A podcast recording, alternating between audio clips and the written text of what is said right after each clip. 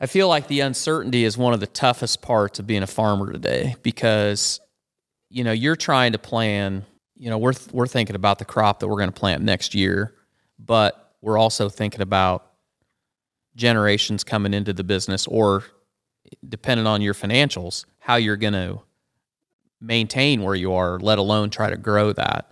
Um, what is your biggest challenge when you look forward for your own operation to make it viable for the next generation? Politics. I mean, I, I can dive into that, but I mean, really, it's politics. I think yeah. politics or regulation. It's one of the two, and, and regulation is a result of politics. But exactly. that's that is the we we can figure out how to get this stuff done, but not if not if it really doesn't even make sense anymore. And I, I don't know if you guys ever read Atlas Shrugged. Yes. I feel I don't know what chapter we're in in Atlas Shrugged, but I feel like I mean this is that's the world we're living in, and where the the disconnect continues. Or, or the gap between reality and what the world is actually like. Yes, is getting just broader and broader, and so it just gets. I don't know how how hard. I mean, I'm only I'm only forty-two, but I sometimes I feel so freaking exhausted. I'm just yeah. I'm like, this is not worth it. Like you you get the payroll audit, and then you get the OSHA audit, and then you do thirteen food safety audits, and then you have some troll on the internet tell you that you're a slave driver because you're employing workers from Mexico and you're putting them in free housing, and you just, you're like, this may not be worth it.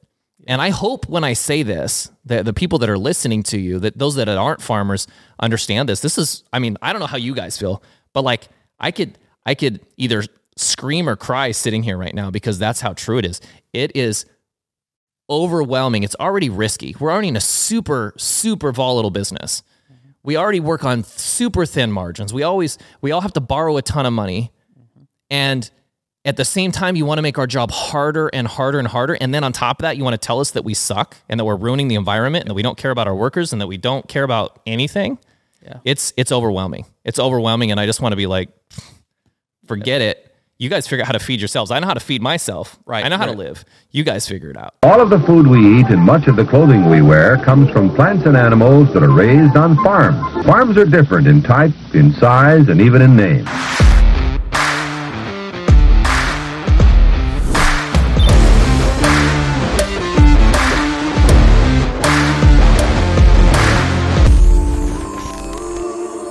Welcome to Barn Talk. Today, we're going to do our best not to cry. Um, the guest that we have has many layers, and we're going to we're gonna peel them back for you.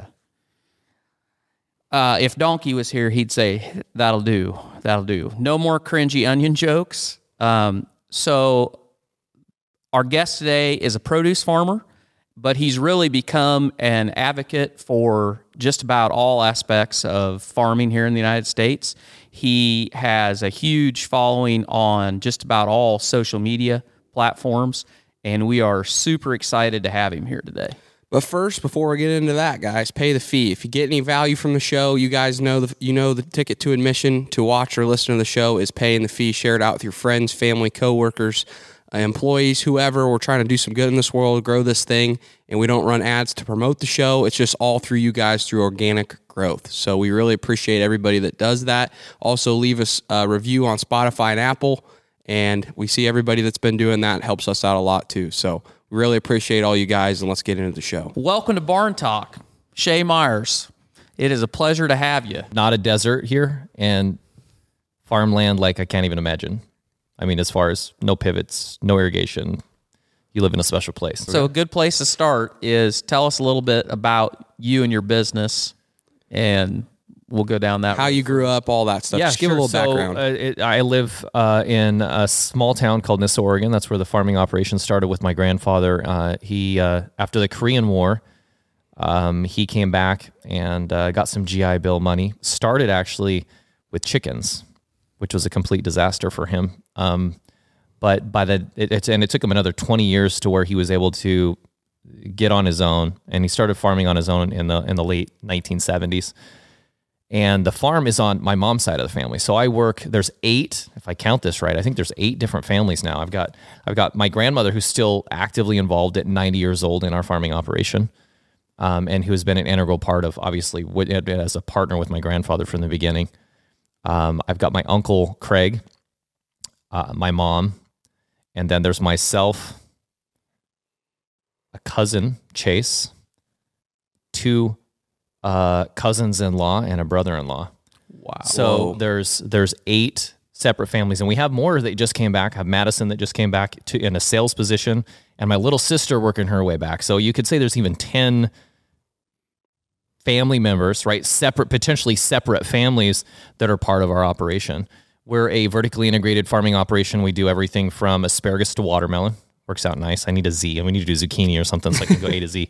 Uh, eight or nine crops typically in our rotation.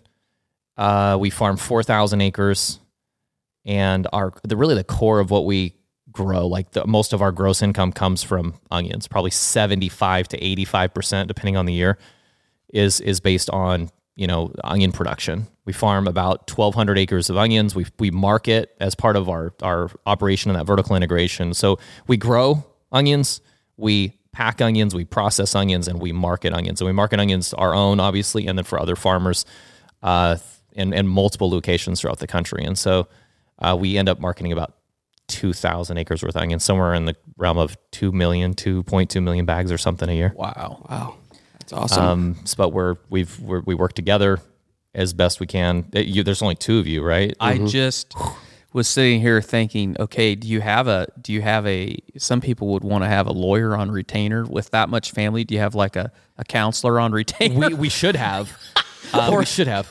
Need a mediator to sit at the it's table. It's really hard. It's different. Everyone has different ways that they approach things. Yep. I think generation one, and, and I'm almost generation two because I'm the oldest by like a decade or even a decade and a half, fifteen years between me and the youngest. And you can definitely see the generational shifts in mindset and just the way that we approach things. So it has made it um, certain assumptions that you make based on the way you grow up or your understanding, you see that they're incorrect, right? As reality starts to actually, yep. you know, form in front of you. So before we get in any further, I just wanted to say, where can people find you on social? All your, all yeah, your links. Yeah, you, you can everything. Find me all over. Probably uh, the the most obvious one is TikTok. Um, Shay at Shay Farm Kid. I'm also on LinkedIn. Uh, that's Shay F Myers and Owyhee Produce there. And uh, Instagram is the same handle, Shay Farm Kid. Shay Farm Kid. Um, tell us a little bit about. I saw one of your TikToks and it said, you know, you you you said you when you were growing up that you didn't really want to be a farmer. What changed your mind on that? You said it was legacy, but like, what were you gonna do? And then how did you transition to become what you are today? Yeah, that's a good question. Um, and and I don't know that it's that good of a story, but the only reason I didn't want to be, okay, so first of all, farming is a really, really special industry. It's a really special thing to work in. It's really something that I feel like we we should and can be proud of. And I grew up with that mentality. Like I loved going about my life and being part of the farming operation. Where I struggled was is in communicating to people, which is kind of what's led to my social media channels, communicating to people what farming really is instead of what they think it is. You know, the the the the, the big barn with three cows in front and the chickens running the yard, pitchfork, the pitchfork and the overalls and, you know, the straw uh, in, in your mouth. I mean, that's really what people picture when they picture agriculture. And so I struggled with, with that, probably the fact that I didn't want to be thought of as that type of person. Um, I also mechanically, you don't want me to fix anything. So if you make me be an operator and not, and I mean an equipment operator or a farm manager, I'm not going to be very happy. So I, I knew that I couldn't do that. And that's another reason I didn't want to be a farmer. Um, but when it came to the legacy, my grandfather had always, like his goal, like his B HAG, right? His big, hairy, audacious goal for himself was to have multiple generations back on the farm. And I, I was getting to a point where I was the first, not the oldest in the third generation, but pretty close, the first one that really had a chance to come back. And I could either be a pilot, commercial pilot, which I'm I'm fortunate to be able to fly. I still get to fly the airplane around and go visit customers and do that kind of thing. But I, I wanted to be a commercial pilot. But at that point in time, it wasn't like today at all. In fact, it was the exact opposite. You you had to plan on making nineteen or twenty grand for the first five to six, seven years. Wow. And you were going to have a quarter million dollars in debt paying, paying for your training. So it just didn't make any sense. I'm like, I've just got to figure out how to make enough and be successful enough so that I can fly an airplane as a, as a hobby or as part of my business and not be a pilot, because it just didn't make sense. So that that was, you know, what what kind of prevented me from going being a pilot. And then my that that effort that my grandfather had made and that dream that he had, I'm like, you know, I I've I've got a chance where I can contribute. Like, I don't have to go back and drive a tractor. Yep. I don't have to go back and manage a farm specifically. I can come back and run this as a business. I've always loved looking at businesses from an entrepreneurial standpoint and looking at, okay, what can I do that will help us stand out, that'll help us grow, that will help us, um, or that would help us be successful yep. from a business standpoint. And that was lacking in the aspect that, not that my grandfather wasn't a good businessman, not that my uncle wasn't a good businessman, not even my mom was running our asparagus operations at that point, not that she was she was bad either, but they were dedicated. Their time was farming. Was farming. That's mm-hmm. what they had to do. Yeah. And by allowing me to come back and my family taking a significant risk on allowing me to to take some of these vertical uh, integrations and with a with a onion um, packing facility, I was able to kind of put in practice some of the things that they weren't able to because they gave me the time and allowed me to make the mistakes. And that's where I ended up where I am. Yeah. So would you say, like, that generation, they viewed what you did, like truly viewed that farming, you raised a commodity and you looked at it. I feel like a lot of that generation didn't realize that there was a way that you could set yourself aside. And we got into, like, brand. You could become a brand. And that's kind of, our industry is the same way in that a lot of people, I think we're just getting started of people realizing that, yes, we all make a product and that product's very similar, but how you do it and how you market it and the way you do things, there's value there if you can show it to people. And what did they think? Like, were they, obviously they must have been receptive to that that idea. How how did that yeah, all transition? Yeah, yeah. so we we okay. So typically, what happens in our area, what you did um, two decades ago, is you would grow an onion crop. So you could kind of think of it like a even a corn or a soy crop, and you're going to deliver it to uh, you know the to be put away and, and dried and sent off or whatever, or or to somebody who's going to buy it for feed. You you grew the onion as a commodity. You delivered it, delivered those onions to a custom packer. And a custom packer would pack them and market them for you. And it wasn't so much that, well, and, and first of all, I guess it's important to qualify that even those that were selling were selling it as a commodity. twenty, thirty years ago, you even as a as a packer, you would receive those onions in. So you the onion, the, the farmer would would deliver the onions to you, put them in a bag, and then you put them on a rail car, and then you'd send them to what are called terminal markets. New York has a terminal market. Um, Uh, Boston has a terminal market, L A, like all the major cities would have what is considered a terminal market. And basically, it's a place where you would deliver the produce, and then there would be smaller produce uh, distributors in those uh, areas that would take, uh, offload those cars and market for you. And so you still didn't even know what the price was going to be. But as technology has improved and the ability to pick up the phone and talk to someone, I mean, it started really with fax machines, but there, you, you now I can, even when I started, you have to send a digital picture, eighteen, twenty years ago was a pretty significant yep. undertaking. People don't realize. And now you just take a picture and you send it to somebody so they can see what they're buying. But there, you had to deliver the commodity somewhere and boom, that was it. And yes, they, they saw the vision of taking it one step further from the field to the packing shed. I don't think any of us realized what we could do from a branding standpoint until seven or eight or nine years ago. And what we were like, we got to figure out how to carve the, some space yeah. where we stand out, where we talk about what's different about what we do. And a lot of the times it's not that it's different. It's just that we're just talking about what we actually do and the other people just do what they do and they don't tell anyone. So is that the driving force to why you got on social media? I know you touched earlier that it was to portray that we aren't these, you know, dumb farmers with hay in our mouth sitting in the field with a pitchfork, but is it also to get your brand out there and show who you are behind the farm, behind your brand? Sure. It's, it, it's definitely both. I think, so when I first started, I started on LinkedIn and I still have a decent following on LinkedIn. And that's probably one of my favorite channels for anybody that's not on LinkedIn. The quality of interaction and the commentary and the networking that's available on LinkedIn, plug for them because it's it's a great channel. It's I that's probably my favorite place to go read comments and to actually communicate with people. But I started there, but I started with the minutia. Like I thought people, what they needed, to, I wanted to be, so Grant Cardone, like if you go back to, I'm trying to think of what one of his earlier books was, but he wanted you to be like the expert, right? That's, he wanted you to be the expert of your industry. And that's the way that I went about it. And I was the onion expert. In fact, if you go back and follow some of my stuff, you'll, you'll find that I was going to be the onion expert. Oh.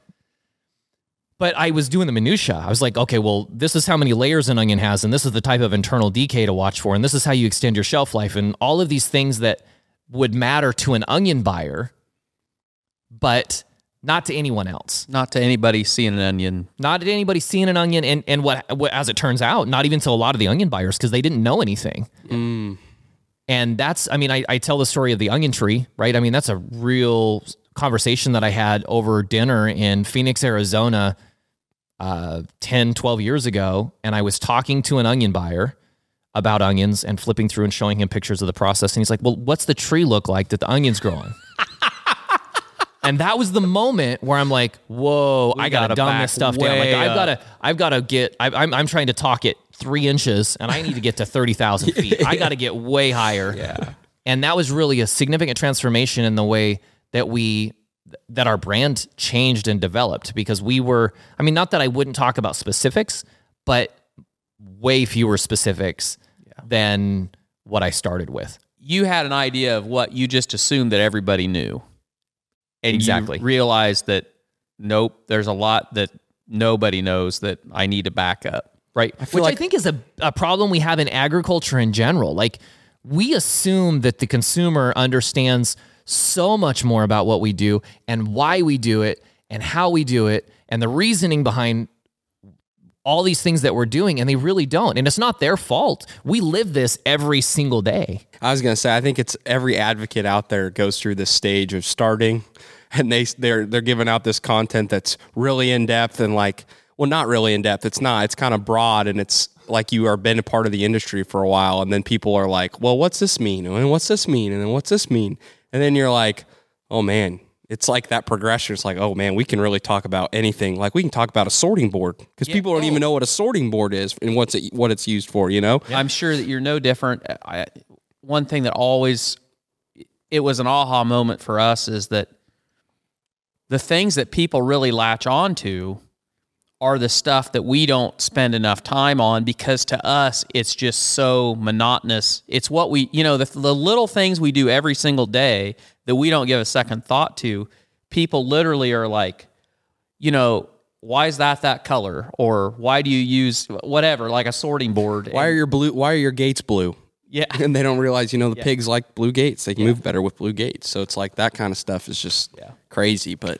Yeah, that's that's interesting. So when you you were going through like what what your your family was doing, and they were, you know, really focused on the farming, and they were operators on that side. And what's your current role at the business now? So would you say you're the C E O? You're like the business operator of I'm the, the business operator. I'm the yep. C E O of Owyhee Produce. We have a farming operation as well, um, but they're everything's really connected. When we do our financials, we blend everything together because we don't want to, uh, you know.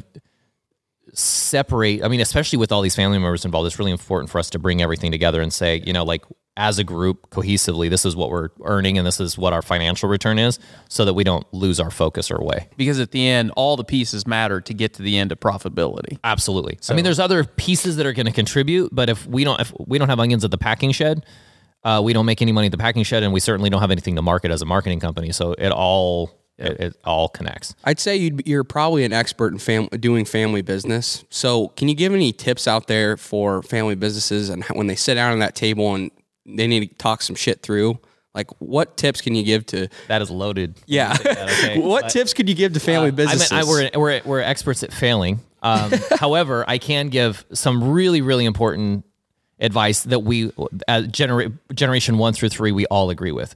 And that is when you make a decision... First of all, it needs to be written down, because the way that I remember something versus someone else, and we're talking people that you'll trust your life with, the way that you both remember a conversation from ten years ago is completely different. Yes. And what your expectations are for sweat equity, for example, for the younger generations, what your expectations are and what the the other generations want to give you can be two different things. And and furthermore, what complicates this even more is sometimes if that co- that contribution is too significant and creates too much growth and too much opportunity, then the those that are looking at that contribution feel like they could be giving you too much. Yeah. So you need to define to the very best of your ability what you're back for, what your time means, and what that should transfer to in ownership or equity or dollars through that period of time. Because if you don't, what you're what you're expecting as the new guy is not going to be what the the the older generation is going to give you. Yeah, and or very seldom. I think you it's different. Father and son is different than right. I'm I'm talking yeah. grandmother to grandson or uncle to nephew. Mm. Right. And now cousins to, to cousins cousin. or cousins to cousins in law. Like you're talking about different dynamics, oh, yeah, totally. different trust levels, different understanding, different work ethics. So that even complicates it more. But I think even in, in every setting, define, and, and you can do that. You can sit down and, and, and just say, this is what we agree on and this is what it should mean. And then it's written down. And at least then if you go back and you don't agree because something's changed, you have a starting point. This problem is only going to grow because the generations in agriculture, there's so much, there is so much land, so much resources that are all going to have to turn over in the next decade. You're saying based on the age of the average farmer? Yeah. Okay. And um, these families, it's so hard. I mean, that's why, that's why it's so rare. It is so rare to have any business passed down through multiple generations. Uh, there's an old guy that my dad went to country school with that used to stop by here once in a while, and his his sons farmed for him, and um, they bought a new tractor one year, and uh, they didn't tell him. And when he saw him with the new tractor, he raised the rent on all the ground that he had that they were renting, and he told my dad, he's like, takes three generations to make a fortune, only one to piss it away, Lawrence. And he goes, those boys, he goes, if they got enough damn money to buy a new tractor, then they got enough money to pay me a bunch more rent because I'm not I'm not making them a deal just so that they can look cool farming. And it was a big knockdown drag out. And obviously communication in that family was very poor, but that's just an example of, to them it made perfect sense. Meaning the guys that bought the tractor, yeah. because they're like, I'm more efficient, X, Y, Z. Like they've, they've got a justification for it. Yep. Yeah. To him it was just, you're it, trying to look you're cool. You're just wasting money. You've got yep. too much money. So So with the content, how has that altered your life slash business? Has it affected you positively? What have you seen as the R O I of doing it all? Yeah, I mean, I wish there was a significant financial R O I. yeah. um, I mean, I, certainly from if you if you make the effort. For me, selling the commodity the, or the commodity the commodities that I do, I've had lots of doors open. It also helps when you end up at a trade show. There's a lot of people that they recognize you. They're comfortable with you. I mean, we we showed up here. Uh, fifteen, twenty minutes ago, and yeah. we kind of feel like we know each other. Mm-hmm. You have a, a feeling for people's under their personality and for the way they interact with people and just the type of person that they are. That breaks some huge barriers down. So if you're if you're in a business to business type of uh, B to B type of operation, that's huge. Uh, other R O Is, I just think as an industry, agriculture has to look at every angle that we're getting attacked from: nitrogen, carbon emissions. Um, Water for us in the West, water use in in the West, um, you know, protein when you're talking about animal production, whether you should even, you know, be consuming, uh, you know, meat products. We're getting attacked from every angle. So I don't know that the R O I is specific to me, but I sure hope that it's uh, it, it's a significant contribution to the industry as a whole. Yeah. I'm not out for this for myself. I mean, I certainly... I, I want some wins for myself, right. and for, for my business. As anybody would. Right? But I, I feel like it's a responsibility, and there needs to be more of us speaking up and sharing our story because we're losing. Yeah. We're, our industry, agriculture, is losing. And I would say it's back to the whole advocate thing. I think every advocate at, at their core feels the same way. We got to share our story, and it's about sharing the story first versus... For our for, for our personal gain, you know, that's second. I think it's curious because um, I, I know we feel this way. Like we didn't start we did not start this with the idea that, oh, we're going to go out and we're going to be, we're going to advocate for the, for the swine industry and for farming. Um, like I've, I've always, I say this often that, you know, uh, people say you need to start with the why in mind. We totally didn't start with the why in mind, or our why was different than where we are today. Okay. But you wake up one day and you realize as you get into it and you realize that exactly what you said, that we're getting, we're in trouble. The ag industry is in trouble. And if more of us don't, don't speak up, don't show, um, it's only going to get worse. And so like that mission kind of found, found us where we didn't go looking for it. Right. It just found us. And I think, you know, you would kind of a realization you, when you start posting, you start looking at the comments, you start reading this stuff, you start reading articles, you start just, and you're in the community, you know, you're in the community with all the other advocates and people that are in ag, and they start posting these, some vegan in their comments or somebody was attacking them for the way that they do stuff on their farm. It's just like, you just get more and more passionate about it, and it does kind of just find you. Can it's, I speak to that for a second? Like, there's something I want to add there, and that's that those of us that are in this and those that might be listening that are thinking about sharing their message, the other thing that we have trouble though with though in agriculture, and, and I'm going to pick a specific channel, not to pick on them because the value there is good, but like, Um, My Job Depends on Ag. I don't know if you've seen that. If you haven't, go look that up. It's a Facebook. Uh, I'm sure it's on Instagram as well. Uh, My Job Depends on Ag, and it's it's San it's the it based in the San Joaquin or the Central Valley of California, and it's it's meant to promote agriculture. But what ends up happening is because that channel is meant for farmer to farmer. It's not meant for the consumer.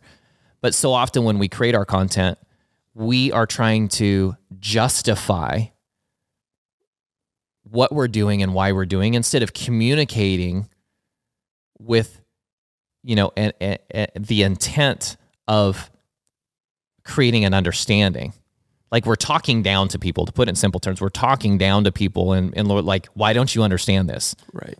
And and not to say like my most recent video is exactly that on TikTok, because I was just pissed because it was so straightforward and clear to me and people couldn't understand it. And I, and I lost it a little bit, but we, we need to be more specific and purposeful in the way that we communicate and talk to people and let them converse back with us. So those comments that you get frustrated about, at least people are taking the time. Like, a lot of them are genuinely interested about what you're talking about, yep, and you're their source of information. But if you make them feel stupid, they're just going to scroll no right past and right. You're going to make yep. no impact. No impact. No, one hundred percent. Yeah, I totally agree with that. So what a com- you said you grow onions, watermelons, asparagus. Is there anything else that you guys grow on your farm? Yeah, asparagus, beans, corn, alfalfa, mint. Wow. For we have a mint distillery. Um, hemp, sugar beets, corn. Did I say that already? Yep. Haven't said onions yet though. Uh, and onions then. Okay. All right. That's that's uh, that's nine. Which if you add hemp is nine. So yeah. Oh, and the watermelons, which yep. I didn't throw in there either. Yep. So any in any given year, we're growing between seven and nine crops. What is the crop. one crop that you think has the most potential long term? Like, you said hemp, and that kind of that makes me kind of curious a little bit. Is there anything there for you? We you jumped into the beginning and lost so much money, and it was full of so many terrible people in agriculture. That's one uh, another you know plug for us. But people in ag are good people, and they're honest and they're straightforward. That doesn't mean they don't lose money. That doesn't mean they don't go out of right. business. But hemp had so much V C money behind it when it started, you couldn't see through the facade. So people would show up with all kinds of, hey, we're going to do this. Uh, we're going to put this equipment in. We're going to extract, you know, this, the C B D using this process. And when it was done, most of that was fake. Yeah. Like, you couldn't, and, and you, you just had no way to know, right? It was a new industry anyway. So it's not like you're going to go see their facility in California because they were just building it. Right. Just building right. it. Okay. So, um, but I do, I mean, hemp's got some real viable pot- potential utility for all kinds of things.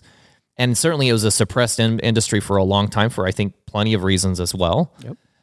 I I don't know how, how big the potential is, though. And it's certainly not a C B D. It's more for the fiber, yep. if you're going to really look at what can be done there. I mean, there, it makes great wood product. It makes good, you know, it, it gets a good cotton alternative, you know, as far as textiles are concerned.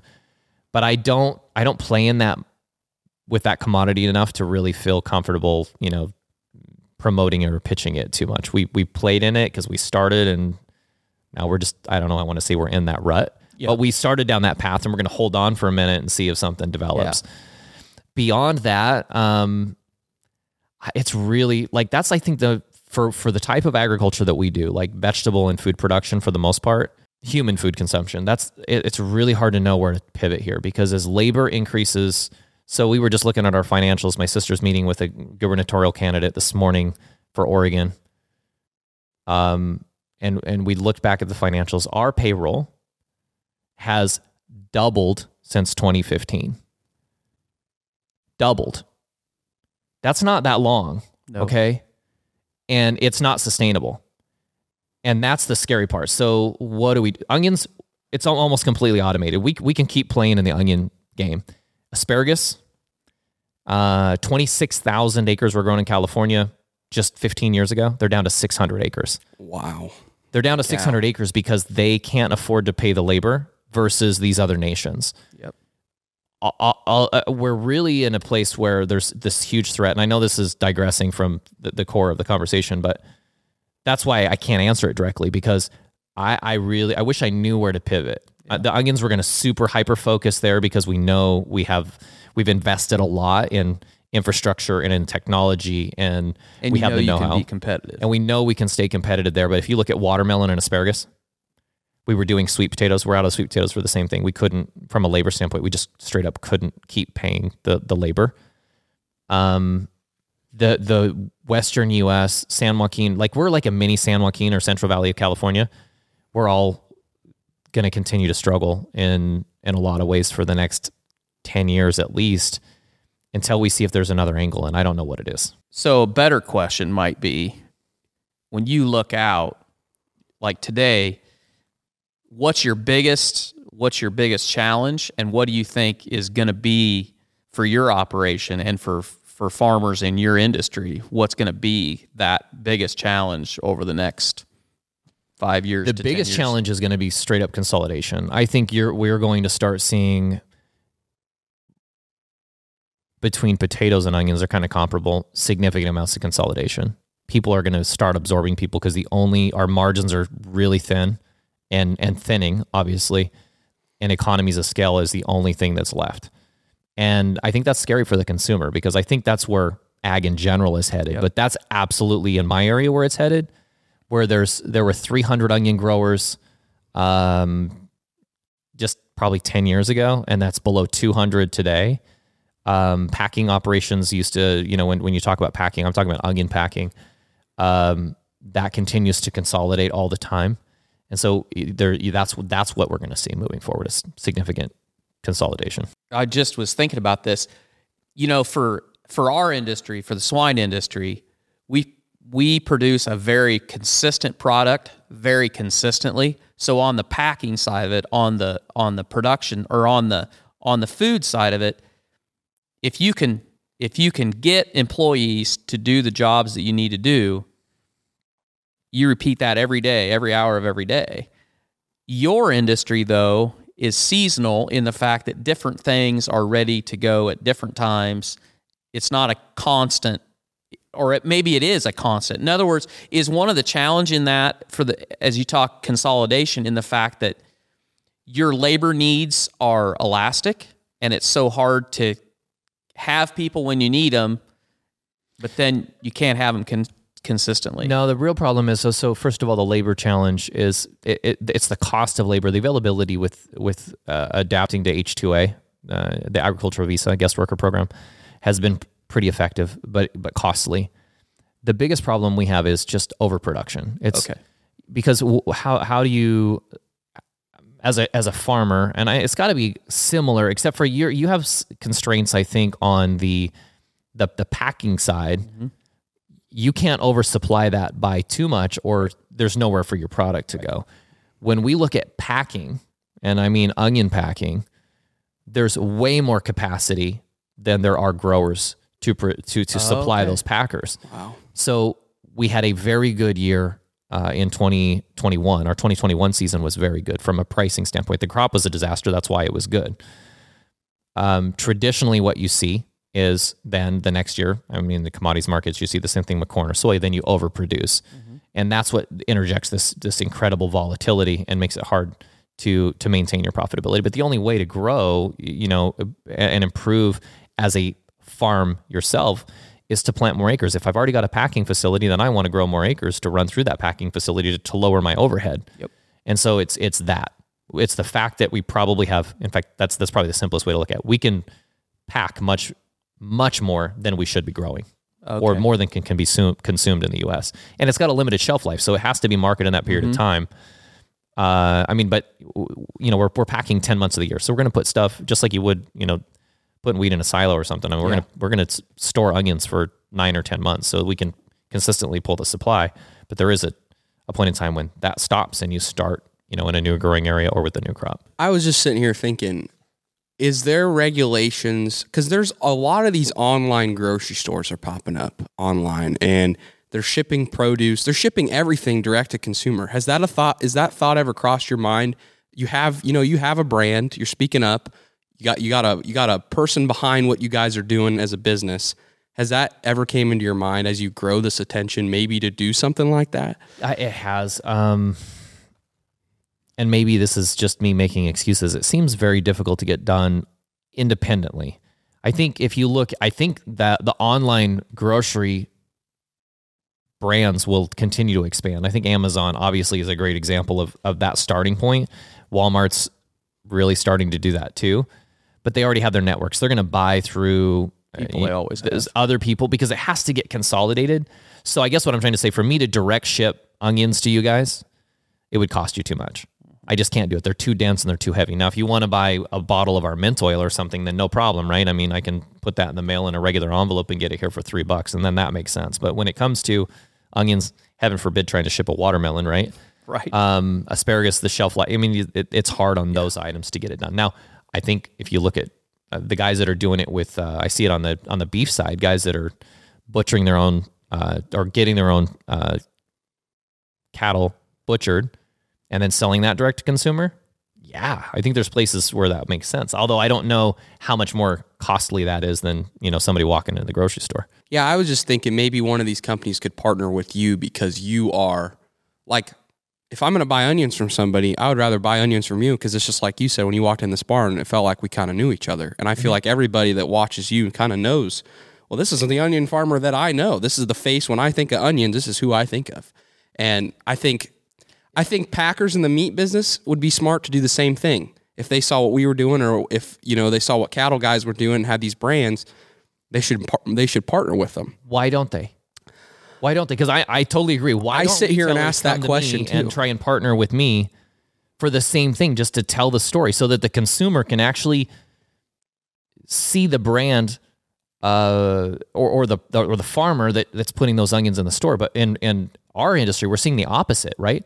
They're removing all branding. Like they, if you go into, not to name the brands, but if you go in a grocery store, they want their store brand on their onions. Mm, yep. They don't want any connection back to the farmer, because that allows them to buy as cheaply as they can that onion as a commodity, and then another of whatever, you know, their justifications are for it.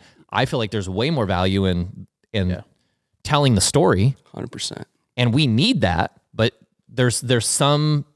What's the fear? We've talked about this a lot on the on the meat side. Part of it is our industry on the on the processing side, they're getting hit just like we are with, you know, uh, people are worried about the water, because it takes an awful lot of water to process meat of any kind.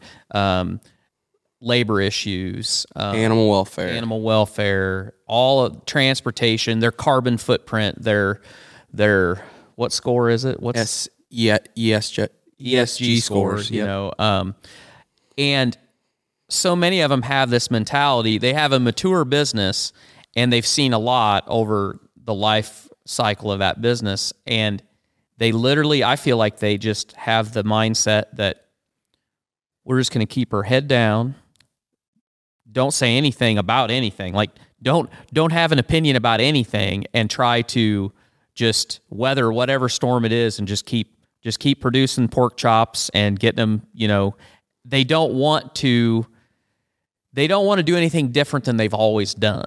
They don't and, want to stir the pot. And I, that's going to hurt them. That's going to hurt them. They think it's a trend. Yes. Yes.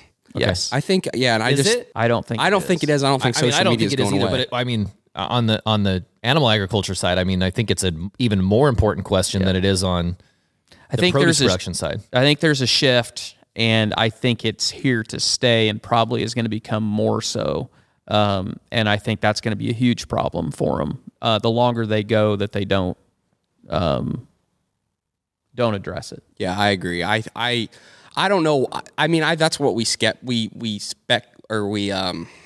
we think about. It's what we, that's what we sit down and we always ask the question with each other. It's like, why, why doesn't Triumph Foods or somebody come to us and say, hey, you know, you guys are doing this. It's great. But I, I think it's just the head down mentality. I think they I just mean, don't I would realize. Buy a pack of bacon with my face on the back of it. Yeah. It's gotta be worth twice as much. Right?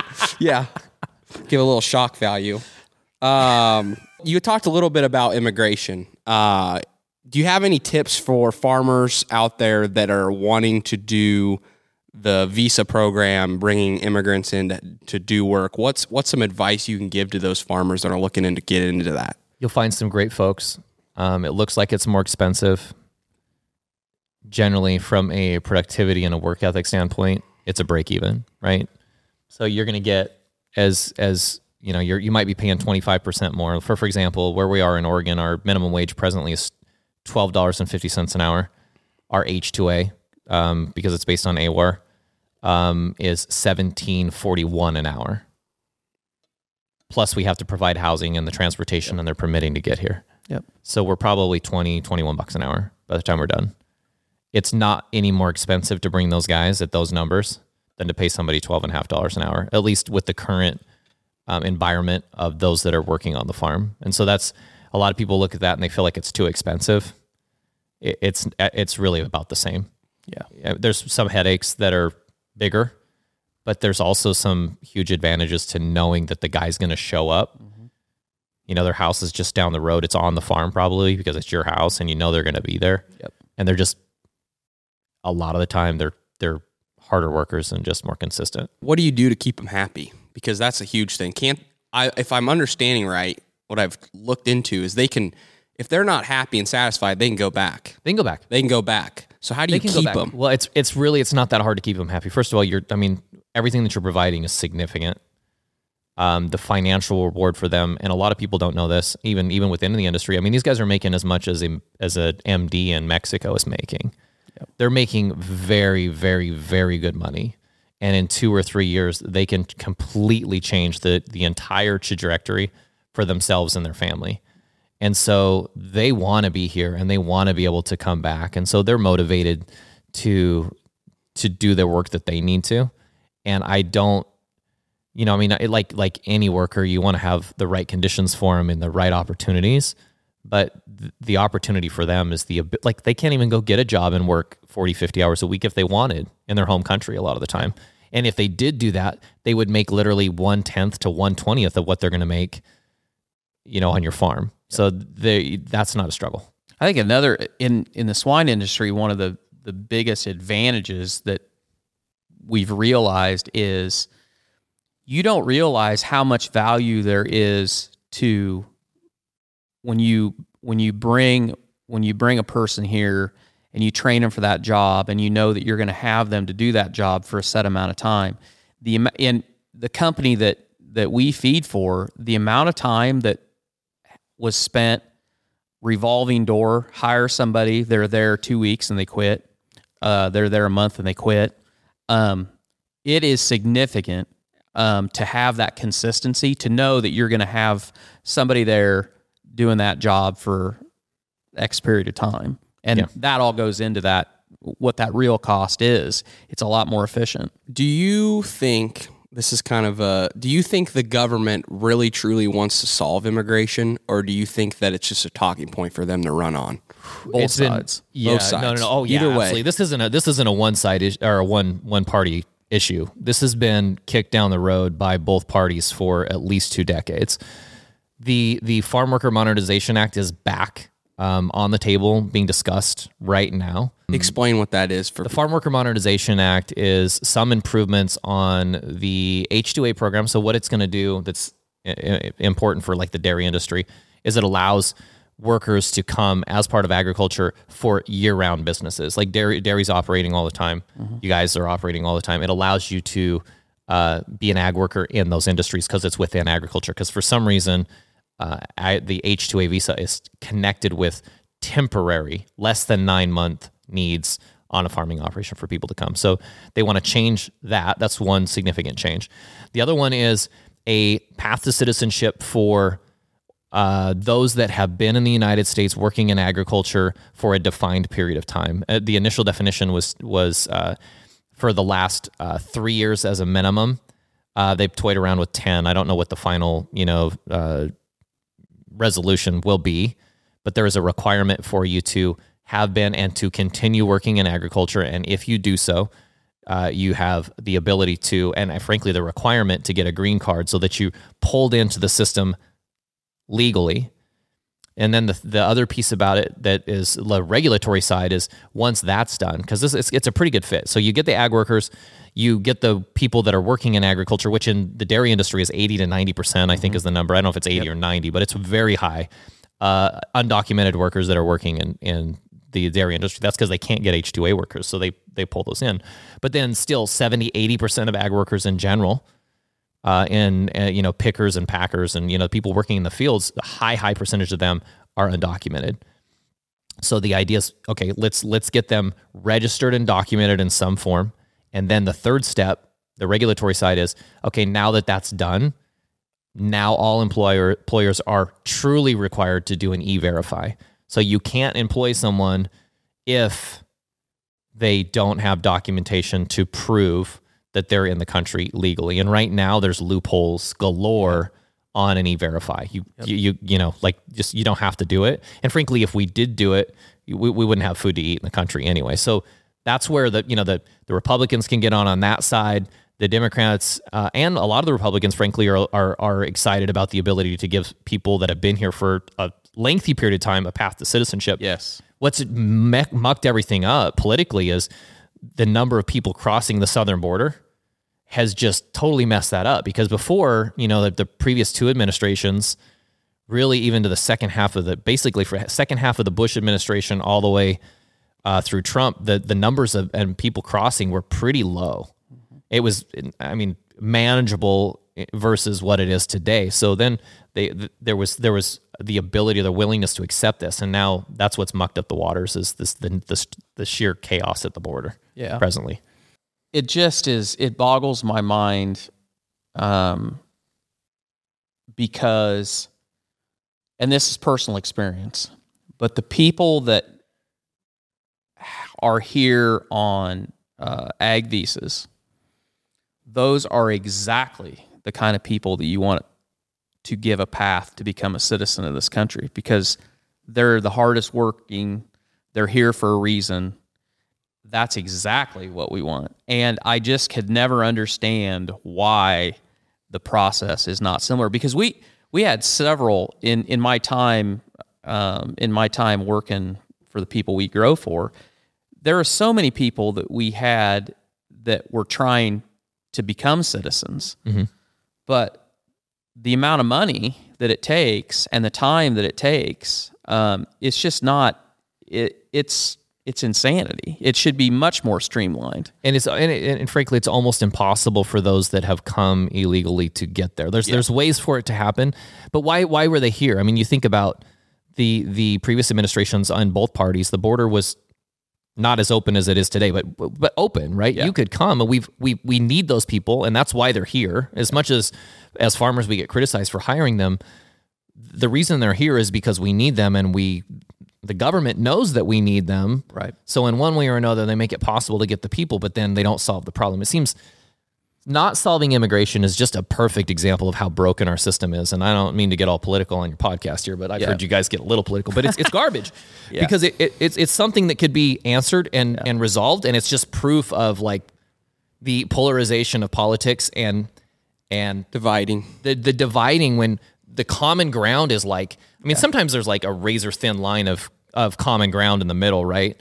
This thing's like freaking... Yeah, you can have a picnic on yeah, this. Yeah, it's it's a it's a ten-lane freeway, you know? Like, it's huge, yeah. but we still can't seem to get it done. Yeah. Hopefully we will. Yeah. Do you think immigration, you know, will help? Do you think it's like the savior to helping this huge labor problem long-term? Or do you think we're going to have to, like, what do you think you, what do you think is going to be the thing that solves labor? Or do you think it's always going it to be constantly an issue? It has to be technology because technology. we, we, my, my, another B HAG, right? I like throwing those out there, but one of my, I want to, I want to write a book about what I, what I, my working title is how, what we've, or, or how we get the opposite of what we vote for.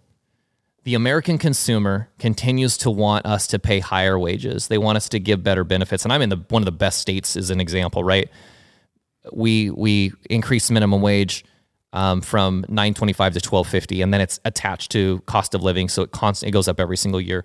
We have a mandatory um, one week paid time off. We have a mandatory retirement match of uh, three percent, so you have to do a four oh one k. We have a... Um, Uh, what's the, the new one that we have is a mandatory fa- uh, paid family leave, three months. You have to, to maintain the person's employment. We have all of these things that people are voting for on a federal and a state level. Some states are worse than others. The regulatory pressure that we're getting from every angle is not going to allow farmers to continue to do what they do from a labor standpoint. Technology is the only, the only way forward. That or moving your production to another country. And that's happening on a massive level presently.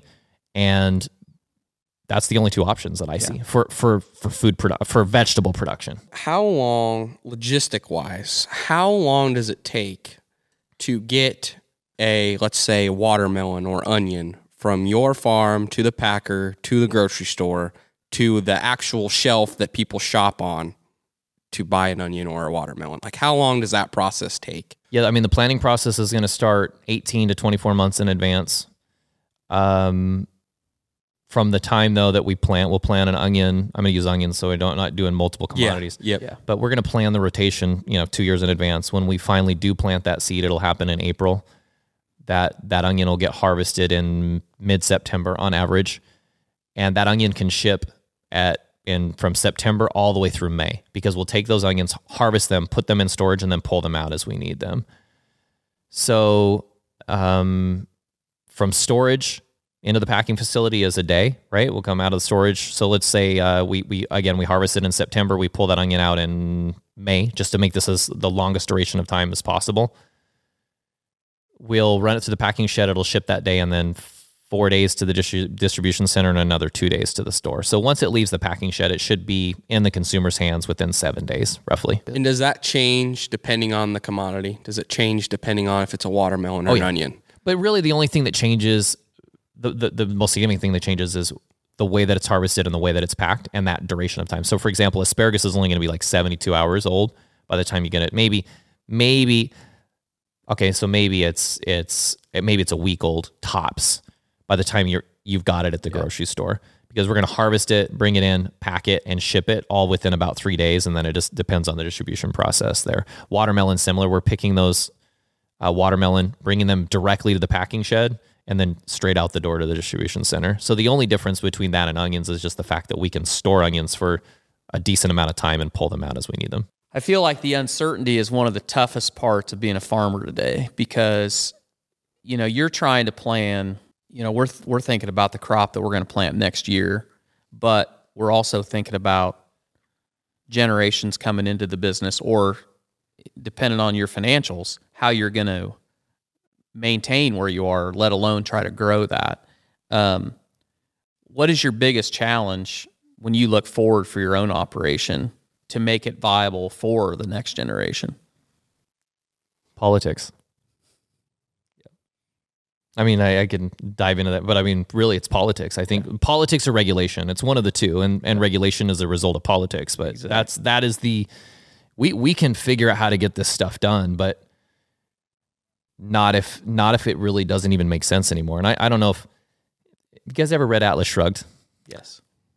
I feel, I don't know what chapter we're in in Atlas Shrugged, but I feel like, I mean, this is, that's the world we're living in, and where the, the disconnect continues, or, or the gap between reality and what the world is actually like. Yes. Is getting just broader and broader. And so it just gets, I don't know how, how hard, I mean, I'm only, I'm only forty-two, but I, sometimes I feel so freaking exhausted. I'm just, yeah. I'm like, this is not worth it. Like you, you get the payroll audit, and then you get the OSHA audit, and then you do thirteen food safety audits.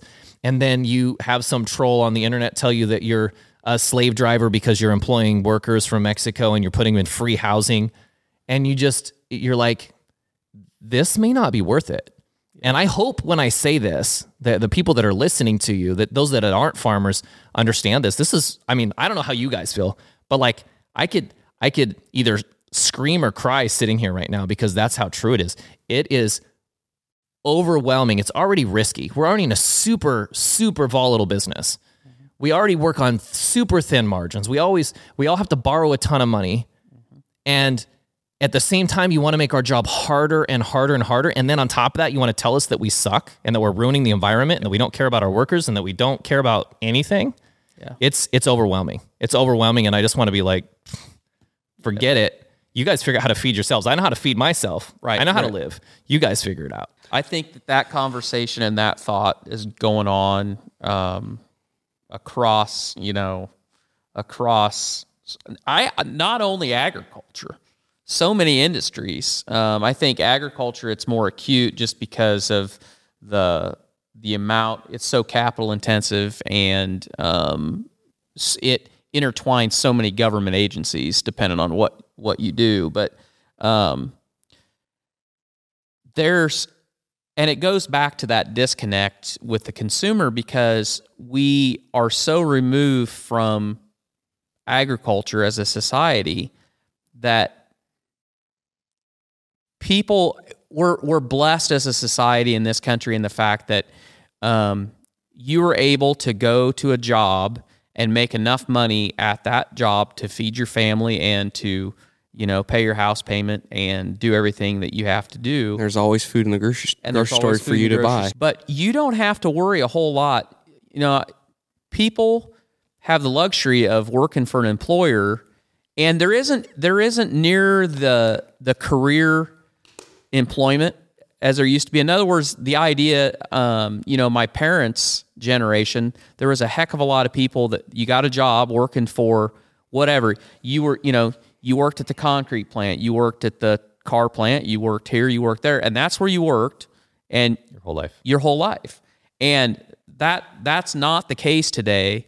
Um, so there's not near as much of an investment on the individual's side as far as I I feel like a lot of people go home and they don't give a second thought as to whether or not that business is going to be in business tomorrow. That's a great observation, because I've never even thought about that fact that like people just roll from job to job to job or industry to industry to industry or whatever, and they don't have, yeah, they're not invested in it right. at all. They don't. They just got like, their blinders if, if, on. If you worked for Ford your whole life and Ford goes bankrupt, yeah. you're not going to get your pension, right? right? So you actually like... You're, you're going to vote in, in a way that, that supports that industry or whatever else. That's that's that's pretty profound, actually. And so when you go back to our industry, I just feel like it's so hard. I think that goes back to when you said you started and you're three inches off the ground. You have to go to thirty thousand feet, because it's. I feel like it's foreign to people, the emotional investment that we have as farmers, because it's this isn't a job where, so my home is where my farm is. It's not my livelihood. It's every, you know, it's my identity. It's every day. My identity is this. Mm-hmm. And um, it's not as simple as saying, okay, well, this isn't working anymore. I'm Time to go pack do something up. Else. Yep. Um, because yes, if it gets bad enough, that's what we'll have to do. But um, you, you're so invested that it's just a, it's just a tough, tough, it's a tough spot. And I don't know whether there's enough people, you know, as you look forward, I don't know if there's enough people out there that are going to be willing to carry that torch as this regulation gets harder and harder. Um, well, and that's another reason why this is so important, because if you, I, I love the idea of advocating, because it also teaches consumers, you know, how we do things, and that's good. But it also sparks interest in young kids to maybe want to get in get in agriculture. Yeah. You know, one video might spark a kid's interest to be like, man, I, I want to explore that.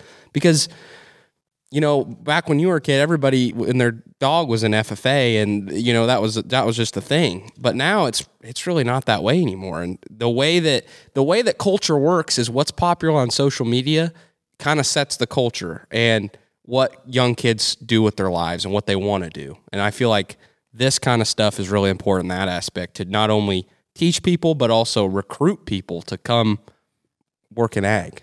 The hardest thing though is that, I mean, as part of that, how do you, I can't even imagine, not that it doesn't happen, and and maybe the swine industry is a little different. There is no way is it a, a, is a slight exaggeration, but it'd be almost impossible if I had wanted to start doing what I'm doing on my own, because there'd be no way to scale it. No, no way. So that's the piece that I think the, the layman doesn't understand, or someone outside the industry doesn't understand.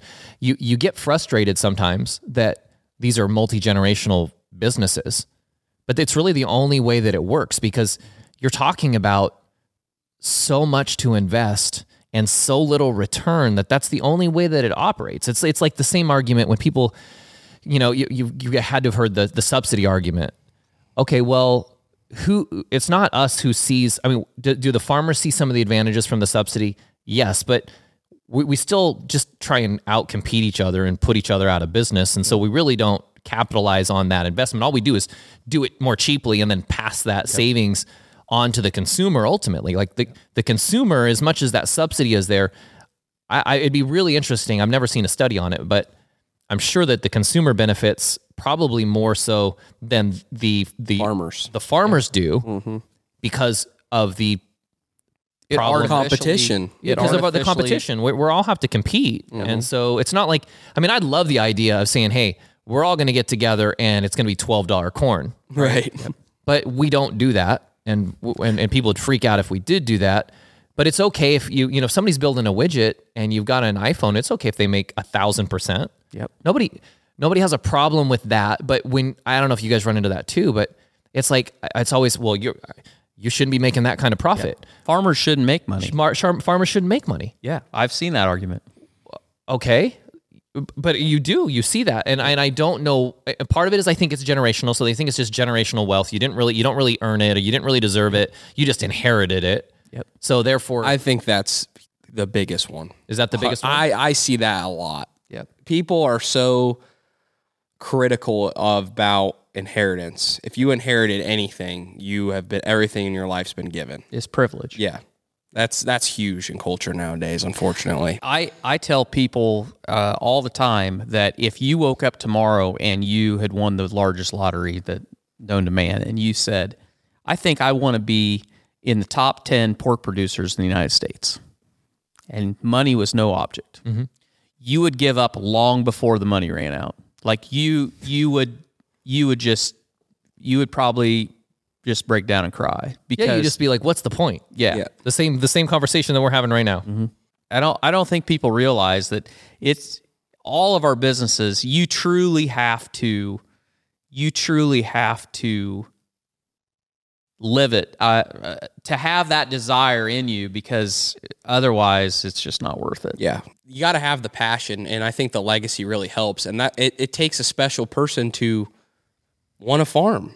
Yeah. You know, I think it's almost your bread. Like I wouldn't have the desire to be a farmer unless I saw my grandpa and you work as much as you guys worked and operated on thin margins and did all these things. It breeds you to be that kind of person and wanting to do it. So I don't know. I, I don't want to be a Debbie Downer by any means. I, yeah. I think there's a lot of good things. I think, you know, farming's amazing for the world, and I think a lot of people appreciate farmers, but you just guys, we're trying to show you guys our perspective on what we live day to day.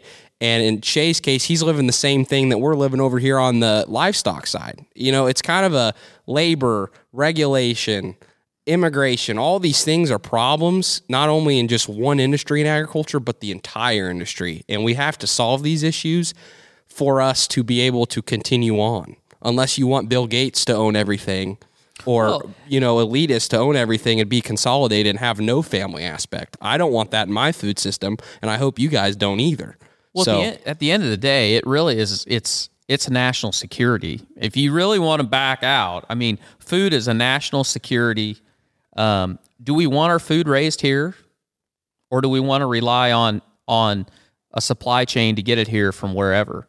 And do we want our do you want your choices to be fewer, or do you want your choices to be more? Because consolidation is the natural progression. As things get tougher, scale helps uh, helps that. But then as you scale, you make decisions as to, okay, am I going to grow am I going to grow eight things that five of them are marginally profitable, or am I going to concentrate on three things that I can manage that are the most profitable? Well, if I'm a if I'm a large if I'm a large integrated company, I'm probably going to focus on those three.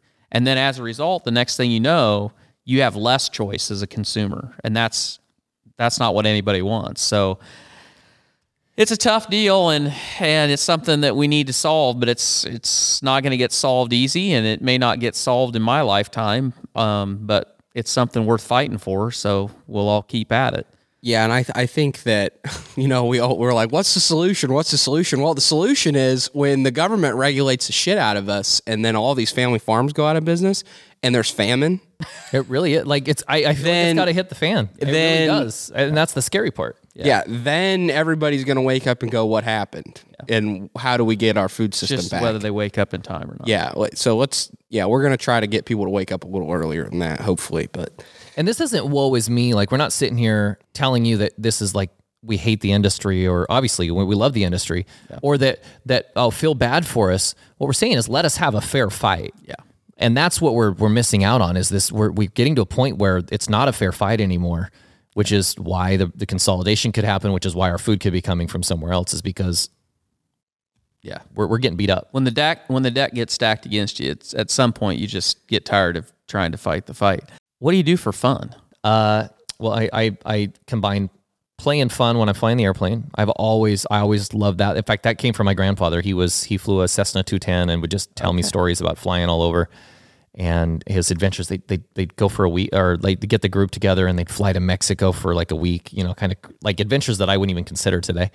Uh, so he gave me that bug. Uh, I, I I like to ski when there's snow, at least, and uh, I hate fishing, but my kids love it, so I spend a fair amount of time, you know, on the river with the kids fishing.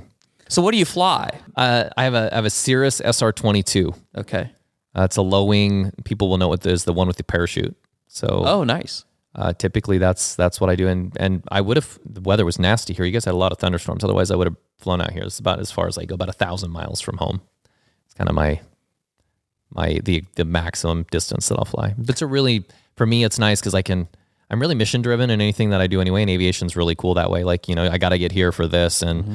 you've got the challenges of air traffic and weather and everything else. It's, it's a consistently, constantly challenging thing. And it's just cool. It's just cool to get up there and kind of, Uh, set your own agenda to some extent. Uh, what's your what's your dream location to fly to? You said you only fly a thousand mile, but if you could fly anywhere in the world, where would you want to fly to? There's a jungle. There's a jungle strip that I have. There's a picture actually uh, under the glass on my desk of a jungle strip that my grandfather flew into in the seventies. In fact, I have a picture with him standing on the runway when we went back there like twenty years later. Uh, That's kind of on my list. I'd like to. I'd like to do that one trip, and it's not as scary. And at least from a from a spatial orientation standpoint, from a you know the, the G P S and all the components that are on the airplane, it's easy to do it. It's more like the cartels and stuff like that that scare yeah. me. yeah. yeah. Would you recreate the picture? Would you try to take a picture? The oh, same absolutely. Way? Yeah. Not not only the picture, but I, hopefully though that you know there's not guys standing there with guns or something when I yeah. land trying yeah. to confiscate the airplane for a drug run or something like that. So did your grandpa teach you how to fly? Like, how did you learn?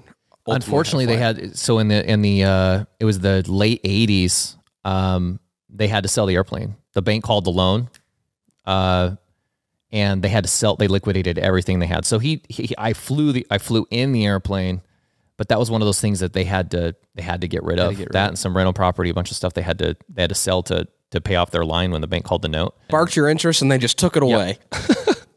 You've been just hunting for it ever since. Yeah. Now you finally got it. My awesome. my dad, uh, my dad said that um, you know he flew, you know, war situation, but he said that uh, some of the just the he said it was almost therapeutic. He said uh, the time that he spent coming back from a mission were some of the the clearest thinking that he'd ever done, he said. He he and I think he, you know, he never flew he flew commercial just one or two times uh, in the years after he got got out. But um, I think that the time that he spent in the cockpit of a P fifty-one, probably some of the the probably some of his best memories, I think, the way he talked about it. That's he, some rare air he was breathing doing that too. Yeah.